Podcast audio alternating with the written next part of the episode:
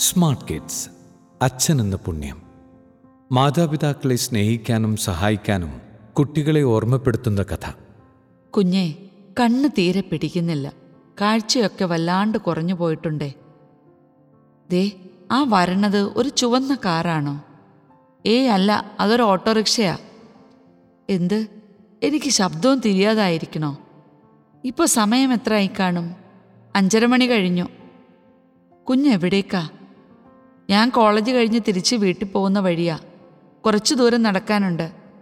അപ്പൂപ്പൻ ആരെയാ കാത്തു നിൽക്കുന്നത്? ഇനിയും ഞാൻ ആരെയാ കാക്കേണ്ടത് മോനെ? എന്താ അമ്പലത്തിലെ പ്രസാദം വൃദ്ധർക്ക് കൊള്ളൂലേ? ഇവിടെ കാത്തിരിക്കാൻ പറഞ്ഞ് നേരം പുലർന്നപ്പോൾ പോയതാ അവൻ. അമ്പലത്തിൽ നിന്ന് പ്രസാദം മേടിക്കാൻ. എന്റെ മോന ഒന്നേ ഉള്ളൂ. ആയിരത്തൊന്ന് അമ്പലപ്രസാദമെങ്കിലും ഈ കൈകൊണ്ട് അച്ഛനവന് വാങ്ങി നൽകിയിട്ടുണ്ട്. കാലം പോയതറിഞ്ഞില്ല കുഞ്ഞെ.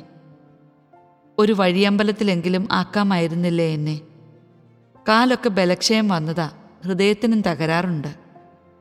നിറഞ്ഞൊഴുകിയ കണ്ണുകൾ തുടച്ച് വൃദ്ധൻ ചുറ്റും നോക്കി.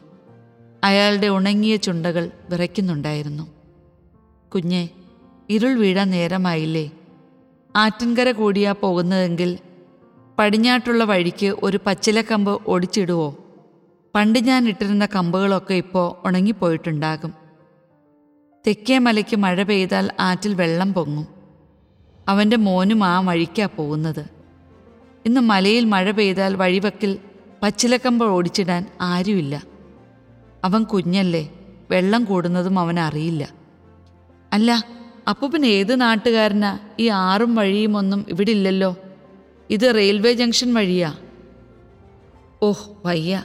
എനിക്കിപ്പോൾ ഒന്നും കാണാനും കേൾക്കാനും മനസ്സിലാക്കാനും കഴിയുന്നില്ല. തലയൊക്കെ ചുറ്റണ പോലെ.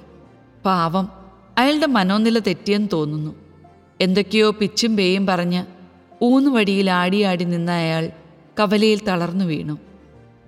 അടുത്ത പെട്ടിക്കടയിൽ നിന്ന് വെള്ളവുമായി ഞാൻ ഓടിയെത്തുമ്പോഴേക്കും ആ കണ്ണുകൾ അടഞ്ഞിരുന്നു. ചുവന്ന കാറുകൾ തപ്പി ഇനി ആ കണ്ണുകൾ അലയില്ല. സ്വന്തം മകന് ആയിരത്തൊന്ന് വട്ടം പ്രസാദം വാങ്ങി നൽകിയ ആ കൈകൾ അവസാനമായി കൊതിച്ച പ്രസാദത്തിന് വേണ്ടി എന്ന വണ്ണം തുറന്നു തന്നെയിരുന്നു. ആ വൃദ്ധന്റെ അവസാന ആഗ്രഹം നിറവേറ്റണമെന്ന് തോന്നി. തൊട്ടടുത്ത അമ്പലത്തിൽ നിന്നും ഒരു നുള്ള പ്രസാദം വാങ്ങി ആ കൈകളിൽ വെച്ച് നിവരുമ്പോൾ എന്റെ ഹൃദയം ഒന്ന് പിടഞ്ഞു. അച്ഛൻ എന്നൊരു മനുഷ്യൻ വീട്ടിൽ എനിക്കുമുണ്ട്. തിരികെ കൊടുക്കാതെ പോയ സ്നേഹവും പരിഗണനയുമെല്ലാം ആ നിമിഷം മനസ്സിൽ തികട്ടി വന്നു. ആ ചുവന്ന പ്രസാദം എന്തൊക്കെയോ ചിലത് എന്നോട് ചോദിക്കുന്നുണ്ടായിരുന്നു. അച്ഛനെ മനസ്സിൽ സ്മരിച്ച് വൃദ്ധന്റെ കാൽക്കൽ വീണ് അയാളുടെ മകനു വേണ്ടി ഞാൻ ക്ഷമ ചോദിച്ചു.